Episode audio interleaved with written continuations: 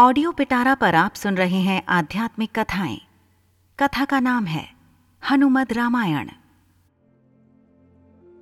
ऐसा माना जाता है कि प्रभु श्री राम की रावण के ऊपर विजय प्राप्त करने के पश्चात ईश्वर की आराधना के लिए हनुमान हिमालय पर चले गए थे।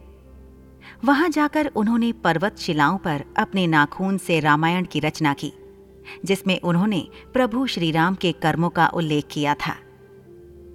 कुछ समयोपरांत जब महर्षि वाल्मीकि हनुमान जी को अपने द्वारा रची गई रामायण दिखाने पहुँचे तो उन्होंने हनुमान जी द्वारा रचित रामायण भी देखी।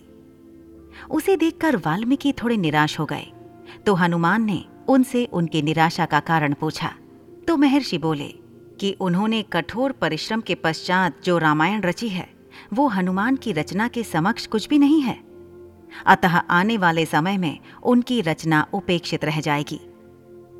ये सुनकर हनुमान ने रामायण रचित पर्वत शिला को एक कंधे पर उठाया और दूसरे कंधे पर महर्षि वाल्मीकि को बैठाकर समुद्र के पास गए और स्वयं द्वारा की गई रचना को राम को समर्पित करते हुए समुद्र में समा दिया। तभी से हनुमान द्वारा रची गई हनुमद रामायण उपलब्ध नहीं है। तदुपरांत महर्षि वाल्मीकि ने कहा कि तुम धन्य हो हनुमान, तुम्हारे जैसा कोई दूसरा नहीं है। और साथ ही उन्होंने ये भी कहा कि वो हनुमान की महिमा का गुणगान करने के लिए एक जन्म और लेंगे। इस बात को उन्होंने अपनी रचना के अंत में कहा भी है।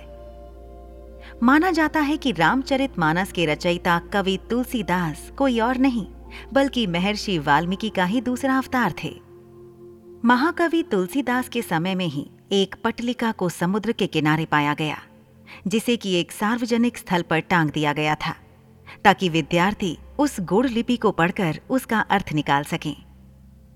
माना जाता है कि कालिदास ने उसका अर्थ निकाल लिया था, और वो ये भी जान गए थे कि ये पटलिका कोई और नहीं, बल्कि हनुमान द्वारा उनके पूर्व जन्म में रची गई हनुमद रामायण का ही एक अंश है, जो कि पर्वत शिला से निकलकर जल के साथ प्रवाहित होकर यहाँ तक आ गई है।